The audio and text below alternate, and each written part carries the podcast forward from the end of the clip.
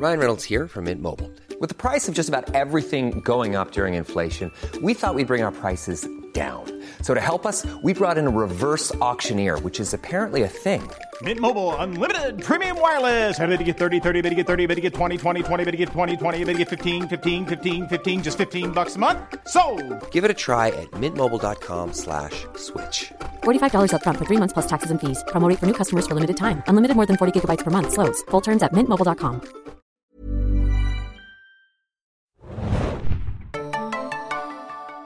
Hallo, liebe Leute, und herzlich willkommen zum Serienjunkies Podcast. Ich bin Mario und heute wollen wir über einen kleinen Hype-Titel sprechen, der bei Netflix seit einigen Tagen und Wochen zu finden ist. Und äh, auf den Hype-Train springen wir einfach mal auf. Chuchu, ich habe mir mitgebracht den Mann für das Psychologische und alles, was so ein bisschen prestigemäßig an Serien ist, den Bjane. Hallo. Aha, hallo. Ja, ist das nicht so? Prestige klingt natürlich, da klinge ich automatisch sehr sympathisch, wenn ich das so selber sagen würde. Ja, du übernimmst auf jeden Fall immer die Sachen und man kennt dich ja auch durch deine äh, psychologische Kolumne und sowas. Wir haben ja hier auch schon mal ein paar Mal geredet über The Crown und sowas, was auch Netflix war. Aber heute Mhm. wollen wir reden über Squid Game. Yes. Sind wir vielleicht schon fast ein bisschen spät dran oder vielleicht auch mitten im Hype? Auf jeden Fall ist das eine koreanische Eigenproduktion des Dienstes. Der hatte ja in der Vergangenheit schon mehrere Eigenproduktionen aus Korea. School Nurse Files zum Beispiel. Pikes Spirit ist auch eins, I'm Not Mhm. Kingdom. a Robot. Kingdom, genau, die Zombie-Horror-Serie. Die hatte ja, Ja. vielleicht am ehesten noch so ein bisschen Hype international. Aber ich würde sagen, Squid Game ist jetzt hier so eine komplette Ausnahmeerscheinung. Ich weiß gar nicht, wann eine Netflix-Serie generell so durch die Decke gegangen ist. Zuletzt vielleicht Bridgerton? Ja, oder Haus des Geldes, glaube ich ja auch, ist auch immer weit oben. Äh, Le Pen dieses Jahr natürlich, die französische Serie. Ja, das stimmt, okay. Aber vom Hype her ist Squid Game doch nochmal eine andere Größenordnung, zumindest gefühlt jetzt. Ja. Ja, ich muss auch sagen, wir sind ein bisschen spät dran, weil ich es auch zuerst für eine Game-Show gehalten habe. Aber dachtest du auch, dass die Menschen wirklich sterben? Nein, ich wusste nur den Titel und das Stichwort Game Show. Und immer wenn ich Ah, ja. Promomaterial gesehen hatte davon, hatte es mich so extrem erinnert an diese Dating-Show mit den Masken. Wie heißt die? Äh, Masked Singer? Nein, es gibt eine Ah, nee, Netflix-Dating-Show, wo die Leute sich treffen und dann Ach haben so. sie nur so Masken auf und das war auch so quietschebunt und die hatten so Tiermasken auf. Ah, ja. Wie dem auch sei. Squid Game mh, ist vielleicht für einige Leute dann auch das erste Mal, dass sie mit dem Konzept von Death Game Survival-Dramen konfrontiert werden. Äh, ist es für dich das erste Mal gewesen oder bist du damit ein bisschen vertraut? Also ich denke, Tribute von Panem hat ja auch einen sehr breiten, äh, eine sehr, also das haben wahrscheinlich auch sehr, sehr viele Menschen gesehen, zumindest Ja. so Menschen unter 30. Ähm, das war vielleicht mein erste, meine erste Erfahrung damit. Ähm, ich habe aber auch durch Zufall, ähm, unabhängig von Squid Game, da ich wus- wusste bis vor zwei Wochen auch noch nicht, was es ist. Ich wusste es erst, als ich die News geschrieben habe, dass es wahrscheinlich die erfolgreichste Netflix-Serie aller Zeiten wird. Da bin ich dann darauf aufmerksam geworden. Aber ich habe durch Zufall neulich äh, den, den japanischen Film Battle Royale gesehen vor einigen Wochen. Und das ist ja auch tatsächlich eine sehr, äh, ein großes Vorbild auch gewesen jetzt für Squid Game. Gibt es ja auch ein paar direkte Anspielungen. Und der Serienmacher hat es ja auch so genannt als eine Inspiration. Ja. Ähm, ja, also wenig Erfahrung, aber ja, durch Zufall jetzt gerade erst auch äh, Battle Royale. Wie sieht's bei dir aus? ja, als Obwohl, jemand, zählt Highlander? das ist eine gute Frage. Nee, Battle Royale gilt schon so als, äh, also als jemand, der so im japanischen Kino zu Hause ist, kenne ich natürlich Battle Royale sehr gut. Äh, Battle Royale ist auch ein bisschen Mhm. besonders, weil es der letzte Film von Kenji Fukasaku war und der Roman auch so ein kleines Skandal-Ding gewesen ist in Japan zu seiner Zeit. Mm, Mhm.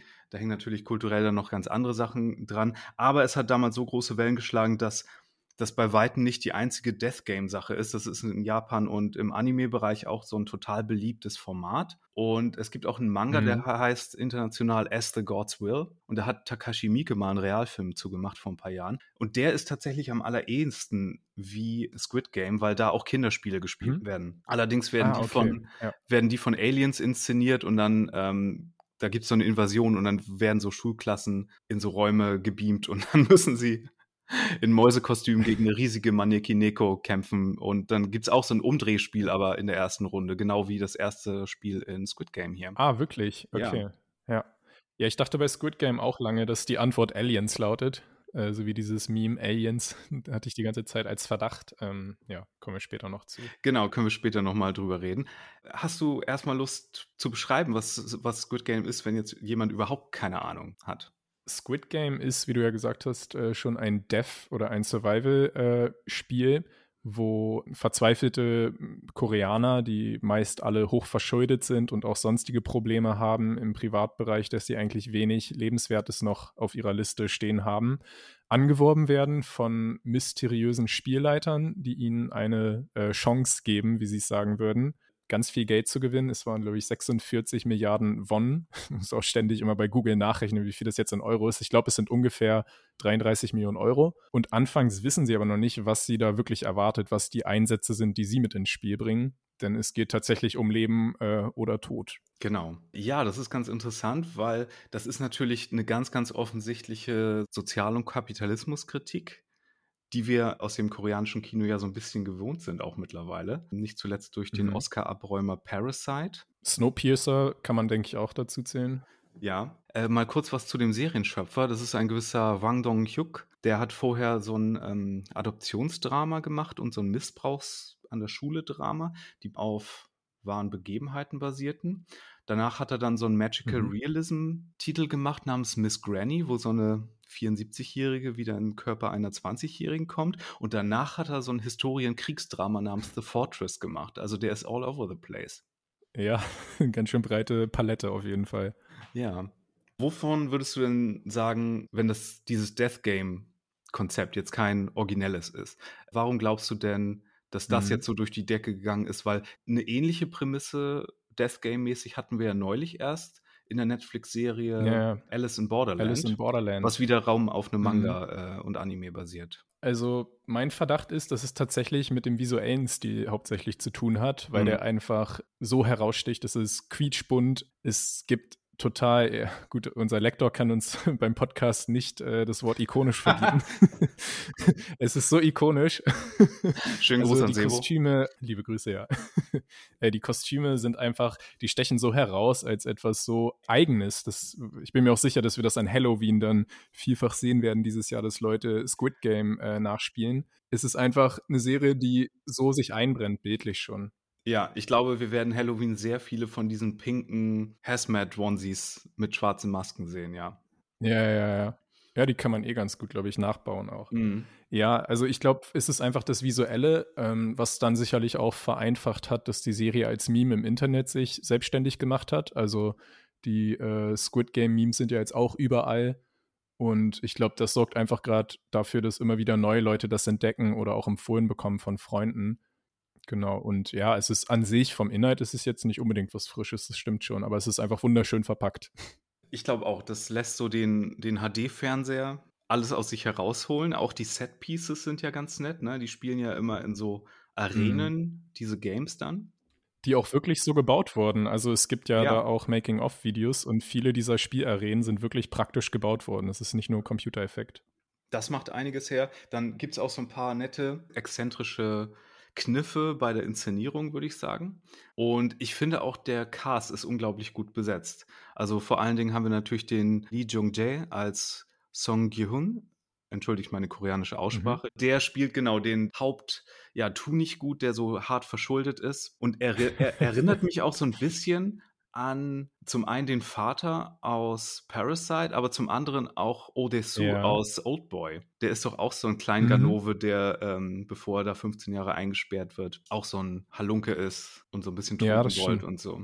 Ich muss aber ehrlich sagen, äh, dass ich mich, ja, dass ich eine Weile brauchte, um den Protagonisten er sollte uns natürlich so vorgestellt werden, er ist am Boden und irgendwie ein lovable Loser, aber ich fand ihn am Anfang gar nicht so lovable oder liebenswürdig. Ja, er hat dann später doch noch mein Herz gewonnen, aber ich hatte am Anfang ein bisschen Schwierigkeiten mit ihm. Ich weiß nicht, wie es dir da ging. Ja, ich fand das ganz gut, dass die Serie, obwohl in, die Serie nimmt sich ja relativ Zeit, bis die Spiele anfangen. Ne? Mhm. Ich dachte auch so insgesamt neun Folgen hat das, die so von halbe Stunde bis Stunde gehen. Ich glaube, sechs Folgen hätten es auch getan. Ja, total. Es gab so ein bisschen viel Fett daran. Es gibt so eine Side-Story mit Organhandel, mhm. wo so die äh, Leute, die für die ganze Organisation da arbeiten, noch nebenbei so einen Organhandel haben. Das, das ging so ein bisschen lang und ähm, das Vorgeplänkel war auch ein bisschen viel. Es hilft natürlich dann beim Bonding mit den Charakteren so ein bisschen. Und ja, im Spiel selbst trifft er dann seinen Kindheitsfreund, den Cho Sang-woo, gespielt von Park Hae-so, der eigentlich so ein ganz erfolgreicher Typ ist. Also der auf die Uni gegangen ist. Ja, der Stolz von äh, Sang-woo. genau. Bei dessen Mutter holt sich äh, Gihun immer so einen so Fisch noch ab. Ja. Weitere Charaktere sind dann, wen haben wir denn noch? Genau, so eine Nordkoreanerin, die versucht, ihre Familie mhm. aus dem Norden noch zu retten und deswegen halt ziemlich verschuldet ist auch. Ja, sicherlich eine der coolsten Figuren auch, würde ich mal behaupten, dass die bei den meisten äh, Zuschauern relativ weit oben steht dann im Ranking. Ich glaube auch. Dann haben wir noch einen alten Mann, der ja. einen Tumor hat und schon auf dem Weg nach draußen scheint. Und dann zwei, die ich sehr liebe. Den äh, Jang Dok-soo, den Gangster. Also so ein richtiges ja.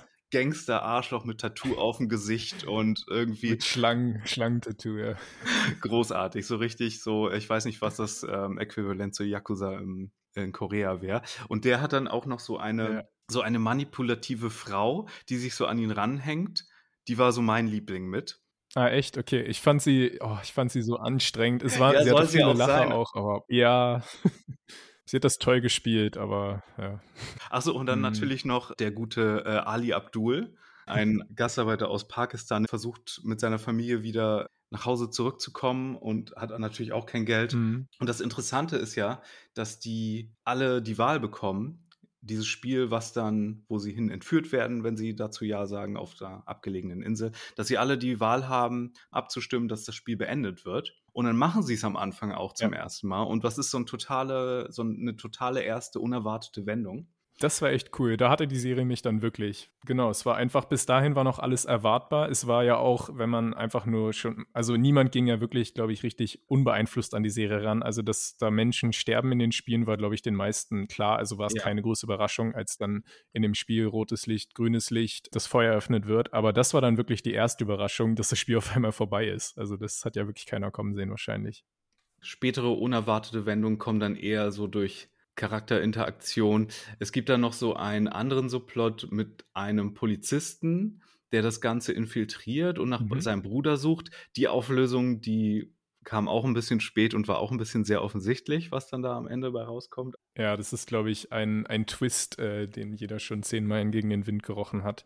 Ich glaube Aber auch. trotzdem fand ich das auch sehr cool. Also selbst wenn vielleicht der Abschluss nicht wirklich befriedigend war, aber ich fand in dem Fall war der, der Weg das Ziel, weil durch diese Polizistenfigur, äh, dem Huang Junho, haben wir einfach diese unglaublich coolen Einblicke hinter die Kulissen bekommen, die für mich, also für mich persönlich machen die eigentlich den größten Teil des Spaßes dieser Serie aus, dass wir eben wirklich so detailliert alles sehen, wie dieser Apparat dort läuft, weil das macht es eben so greifbar. So, das, das zeigt, dass es logistisch tatsächlich möglich wäre, sowas, also gut, das wäre immer noch wahnsinnig aufwendig, aber wir sehen ja wirklich, wie da alles läuft, wie da Essen zubereitet wird und das ist ja alles immer in seinen Szenen, dass wir mhm. eben dann noch sehen, wie die Wachen schlafen und so weiter. Das ist, finde ich, total genial, äh, solche unwichtigen Kleinigkeiten zu sehen, weil es das einfach so, ja, so echt macht. Was mich auch noch interessieren würde, ist, was eigentlich von den sechs Spielen so dein Lieblingsspiel war, weil die sind ja schon, die spielen ja auch eine sehr wichtige Rolle und ich finde, die haben sich auch bemüht, dass es da möglichst verschiedene Facetten dann auch in den Spielen gibt. Äh, was war denn dein Lieblingsspiel? Ähm, ich glaube, da haben sie sehr früh ihr Pulver verschossen. Und deswegen ist, glaube ich, dieses mhm. Mädchen mit dem Maschinengewehr äh, oder mit, den, mit dem Augensensor äh, auch teilweise auf den Postern und auf dem Keyart mit drauf. Aber ich fand das erste Spiel schon sehr stark, muss ich sagen. Ja. Rotes Licht, grünes Licht, wo sich die Leute dann nicht mehr bewegen dürfen. Ich glaube, wir hatten sowas auch, sowas ähnliches im Kindergarten. Mm, ja. Aber ich weiß nicht mehr, ist wie das, das dieses Fischer, Fischer, wie tief ist das Wasser oder sowas? Das kann sein. Auf jeden Fall hätte ich mir auch ein paar mehr weniger körperliche Spiele äh, mhm. gewünscht, die so ein bisschen mehr knobelig sind vielleicht. Ja. Äh, aber das äh, war natürlich auch Teil der, der Gesellschaftskritik, weil die Art von Sexismus, die durch diesen Erfolgsdruck auch hervorgebracht wird, der ist natürlich hier auch Teil ja. des Themas. Ja, auch diese Ironie, das hatte auch jemand, einer von unseren Lesern angesprochen, ähm, dass sie ja immer sagen, Gleichheit, Gleichheit, alle müssen dieselben Bedingungen haben, aber eigentlich sind also abgesehen von dem Murmelspiel, wo es wirklich hauptsächlich um Glück geht, vielleicht ein Tucken auch um äh, Psychologie, aber der Rest ist ja wirklich immer, dass irgendeiner klar bevorteilt ist, sei es durch die Reihenfolge, wie gespielt wird oder welche Form man sich beim, beim Zuckerschlecken da aussucht. Das ist ja schon wirklich sehr, sehr ungleich eigentlich. Und diese heuchlerische Philosophie ist dann irgendwie auch ein bisschen ärgerlich. Also dein Lieblingsspiel war Spiel Nummer eins. Wahrscheinlich, ja. Das Squid Game an und für sich, das letzte Spiel, das hatte ja so viel, ich sag mal, Lokalkolorit. Ich glaube, das damit musst du so vertraut ja. sein, weil ich habe bis heute nicht die Regeln mhm. davon verstanden, glaube ich. Ich glaube, die Regel ist, dass man kurz auf dem Bein hüpft und sich dann mit Messern gegenseitig absticht, weil das fand ich auch total enttäuschend. Das letzte Spiel, das war kein Spiel mehr. Das war einfach nur noch ein Kampf. Also da finde ich, haben sie irgendwie auch diesen ganzen, was sie vorher immer sagen, ah, Spiele sind so toll und Spiele also sind das Beste, das haben sie total verworfen am ja. Ende mit diesem, es war einfach nur ein Kampf. Fand ich, das fand ich sehr enttäuschend auch, ja. Ich persönlich fand das Tauziehen wirklich mit Abstand am stärksten äh, von allen Spielen, weil es erstens auch eine super coole Bühne wieder war. Also mhm. Hi, I'm Daniel, Founder of Pretty Litter. Cats and cat owners deserve better than any old-fashioned litter. That's why I teamed up with scientists and veterinarians to create Pretty Litter. Its innovative crystal formula has superior odor control and weighs up to 80% less than clay litter. Pretty Litter even monitors health by changing colors to help detect early signs of potential illness. It's the world's smartest kitty litter. Go to prettylitter.com and use code ACAST for 20% off your first order and a free cat toy. Terms and conditions apply. See site for details. Äh, angsteinflößend, wie man dann da oben steht und dann mit dieser Guillotine, das war alles sehr cool gemacht, detailliert auch wieder. Und bei dem Spiel fand ich es einfach, es war so ein genialer Moment, wo sie dann einfach auch gezeigt haben, dass Strategie wichtiger als Stärke sein kann, wo sie eben diese Ungleichheit dann bereinigt haben durch Intelligenz oder ausgeglichen haben. Ja, einfach total cool, dieser Moment, wie dann der, der alte Ienam äh, erklärt, wie sie trotzdem gewinnen können, obwohl sie äh, natürlich physisch schwächer sind. Das war, war sehr cool. Und dann noch mit dem Cliffhanger am Ende war für mich auf jeden Fall das Highlight unter den Spielen. Wollen wir vielleicht noch darüber reden, was am Ende dahinter steckte? Also möchtest du vorher ein kleines Fazit ziehen und dann reden wir noch mal kurz über die Auflösung? Ja, mein Fazit wäre, diejenigen, die immer Spaß daran haben, an einem Serienhype beteiligt zu sein und das ganze Programm dann mit Memes online äh, verbreiten, mit Freunden drüber reden, die kommen jetzt an Squid Game, glaube ich, nicht vorbei. Ähm, und die Serie ist auch unfassbar unterhaltsam. Ich habe ja gesagt, stilistisch total beeindruckend, interessante Charaktere. Natürlich muss man unbedingt auch eine Warnung ansprechen, dass diese Serie so brutal ist.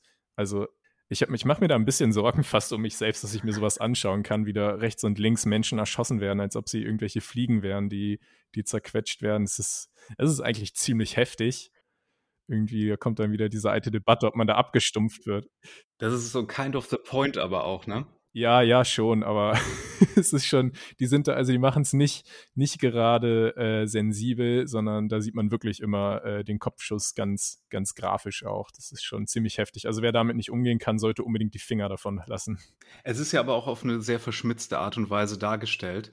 Weil ich glaube, so das Massensterben in der ersten Folge bei diesem ersten Spiel, das wird ja unterlegt mit, ich glaube, einer mhm. fetzigen mhm. Version von Fly Me to the Moon. Ja. Und das ist wunderbar zusammengeschnitten irgendwie, als wenn das so ein Werbespot für irgendein so Spa wäre. Ja. ja. Ja, es geht natürlich darum, wie ja diese Leute in der Not, die sich wirklich dafür hergeben und inwiefern unterscheidet sich das von anderen Sachen, die man mit sich machen lässt für Geld Mhm. Äh, das ist eine ganz interessante Diskussion und ich glaube, hm, die Serie kam einfach auch zu einem guten Zeitpunkt. Ja, aber man spürt auf jeden Fall, dass Netflix jetzt international den nächsten großen Hit sucht. Lupin ist ja da schon, glaube ich, auch sehr weit oben, hat, glaube ich, in der ersten Staffel auch schon mehr äh, Aufrufe erzielt als Haus des Geldes in einigen Staffeln. Wobei man diese Zahlen natürlich immer sehr mit Vorsicht genießen muss. Also auch wenn Netflix jetzt die Tage dann verkündet, Squid Game ist die erfolgreichste Serie, die sie je produziert haben, ist das alles, äh, also wie Netflix die, die Zuschauerzahlen zählt, ist einfach nicht, nicht wirklich seriös, weil da schon nach drei Minuten der Stream gewertet wird. Dementsprechend sollte da man vielleicht auch nicht zu viel Wert drauf legen. Ja, außerdem lässt sich das ja im Gegensatz so zum Network-Fernsehen nicht wirklich vergleichen mit älteren Produktionen, weil die Mhm. Fernsehhaushalte immer ungefähr die gleiche Zahl sind und Netflix-Abonnentinnen ja. Ja. immer mehr werden. Das heißt, das mit einer Serie von Die vor fünf Jahren zu vergleichen, äh, bringt dann auch nicht mehr so viel was.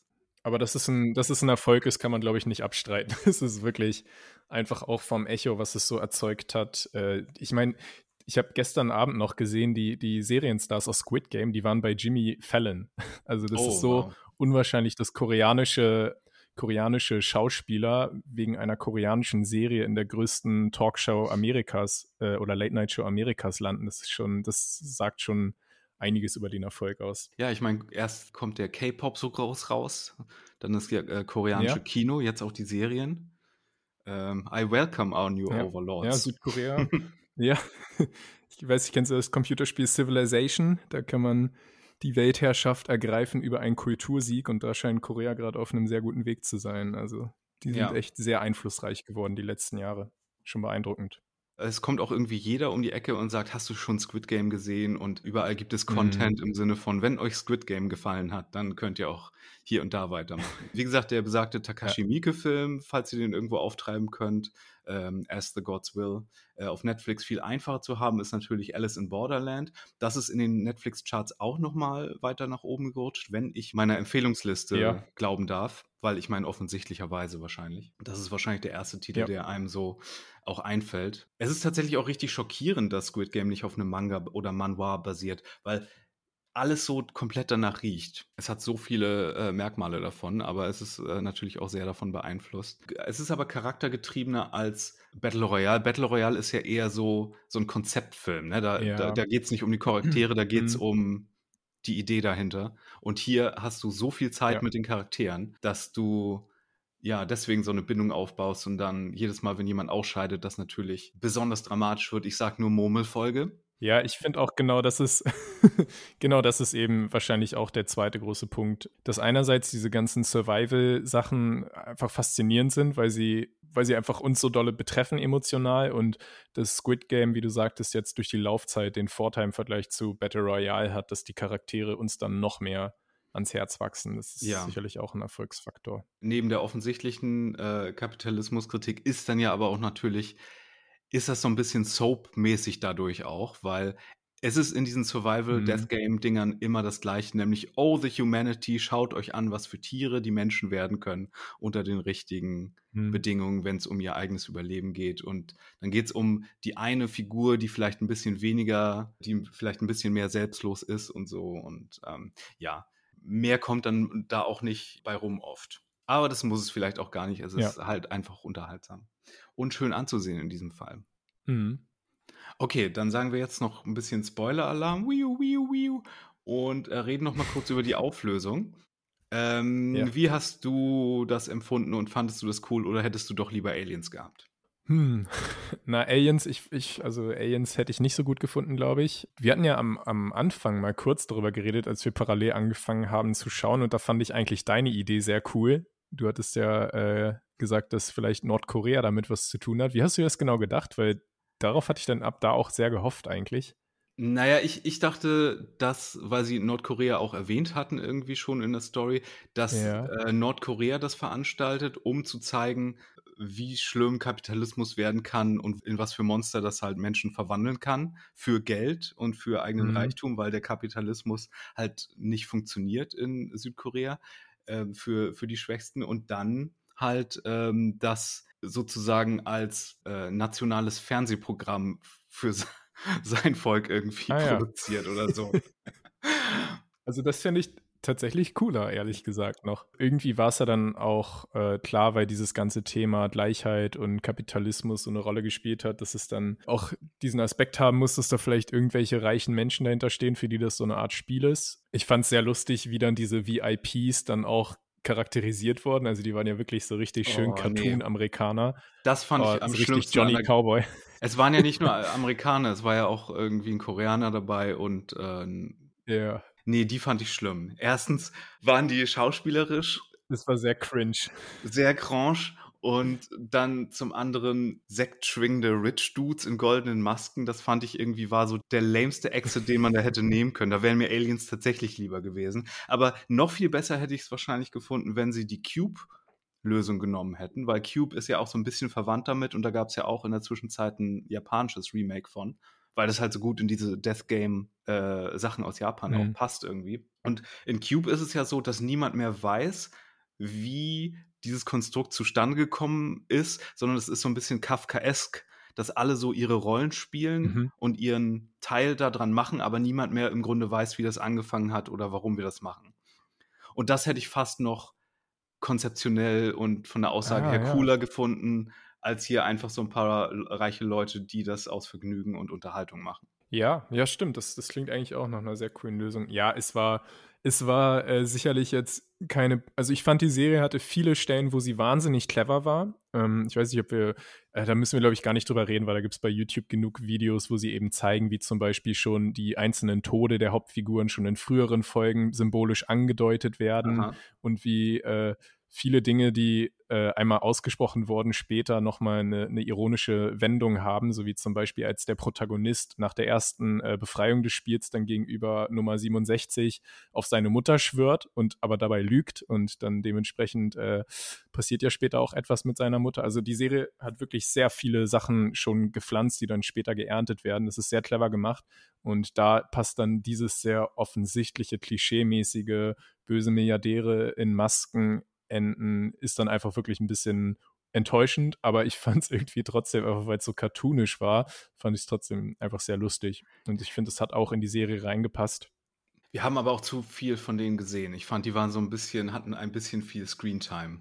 Ja, wie gesagt, äh, für mich hätten es sechs Folgen wahrscheinlich getan. Und das Problem an diesen Death Game-Dingern ist halt, weil das so soapy ist teilweise, dass der Rewatch-Faktor nicht so groß ist. Das würde ich sogar abstreiten. Wirklich.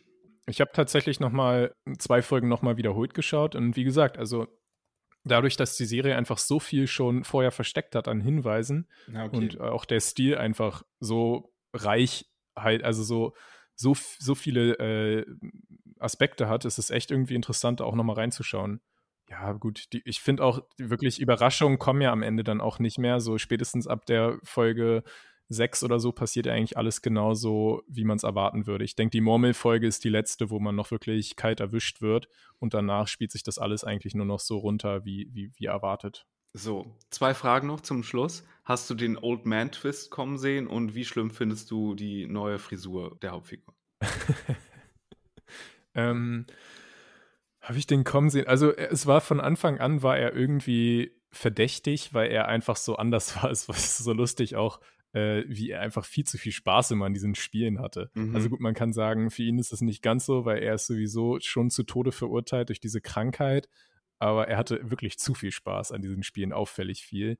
Ähm, und auch, dass er die Nummer eins ist, war ja irgendwie von Anfang an klar, irgendwie ist der besonders, irgendwas wird da noch kommen. Mhm. Ähm, trotzdem war ich am Ende überrascht, muss ich ehrlich sagen. Ja, wie ging es dir da? Äh, ich habe das nicht kommen sehen. Ich weiß aber immer noch nicht, wie schwachsinnig ich den Twist fand, dass er am Ende dahinter steckte. Aber ich dachte die ganze Zeit immer, er erinnert mich so ein bisschen an Mr. Burns. Und deswegen hat der Evil Twist am Ende natürlich so ein bisschen gepasst. Und ja. Ja. Ich hätte darauf auch verzichten können. Ähm, irgendwie wäre es interessanter, wenn da vielleicht noch was Größeres dahinter stehen würde. Ich finde auch, es macht nicht so wirklich viel Sinn. Klar müssen jetzt böse Psychopathen keinen Sinn machen, psychologisch. Theoretisch hätte er sein Geld, wenn er gemerkt hat, es ist ihm nichts wert und er hat keinen mhm. Spaß dran, dann hätte er es ja auch einfach verschenken können oder sich Raketen bauen und in den Weltraum fliegen oder irgendwas anderes Sinnloses machen können damit. Hm. Und auch diese ganze Wette mit dem Obdachlosen, der dann da äh, erfriert oder nicht und kommt der eine große noble Held, der dann doch eingreift oder nicht, das war irgendwie weiß ich nicht. Das hat mir jetzt alles nicht mehr viel gebracht. Das hat sich ein bisschen unvollständig angefühlt alles. Das fand ich für einen der letzten Momente der Serie eigentlich ganz nett, weil das ganze Ding halt mhm. so, so zynisch war im Großen und Ganzen. Und dass man da noch so einen kleinen Lichtblick reintut, auch wenn er sehr konstruiert ist. Aber die Spiele waren ja auch alle sehr konstruiert, mhm. von daher fand ich das ziemlich gut eigentlich. Ja, zu der roten Haarfarbe. Müsst ihr es noch manga-mäßiger machen, als es schon ist. Ach so, das ist eine Manga-Anspielung, okay. Nee, nicht wirklich, aber es, es sind so Manga-Haare natürlich, so Anime-Haare, ne? Ja.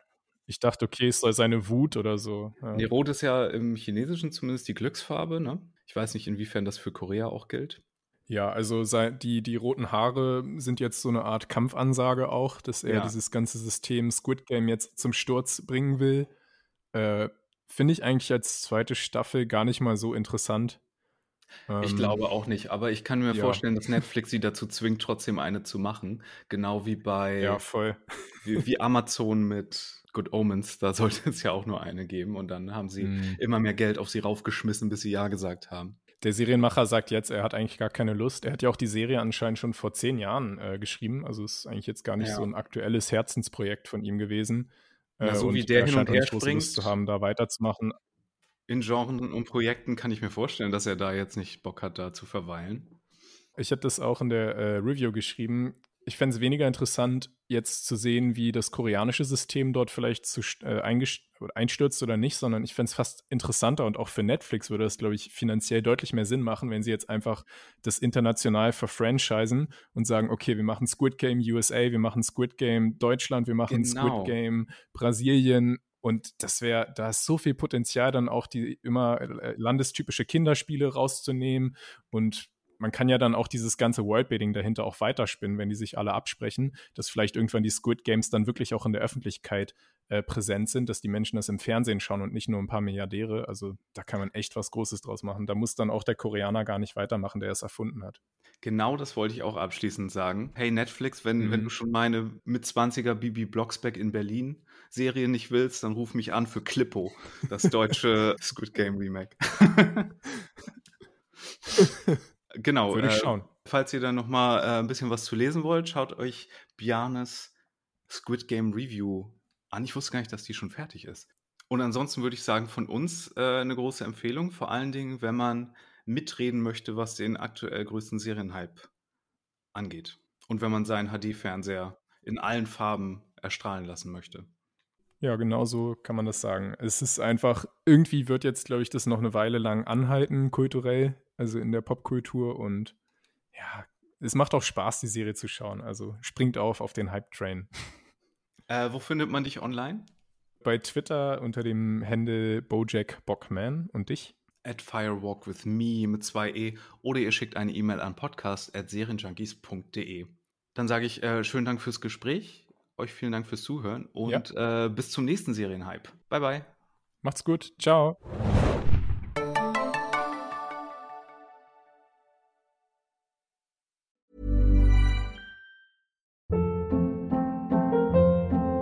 Hold up. What was that? Boring. No flavor. That was as bad as those leftovers you ate all week. Kiki Palmer here, and it's time to say hello to something fresh and guilt-free. Hello Fresh. Jazz up dinner with pecan-crusted chicken or garlic butter shrimp scampi. Now that's music to my mouth. Hello Fresh. Let's get this dinner party started. Discover all the delicious possibilities at hellofresh.com.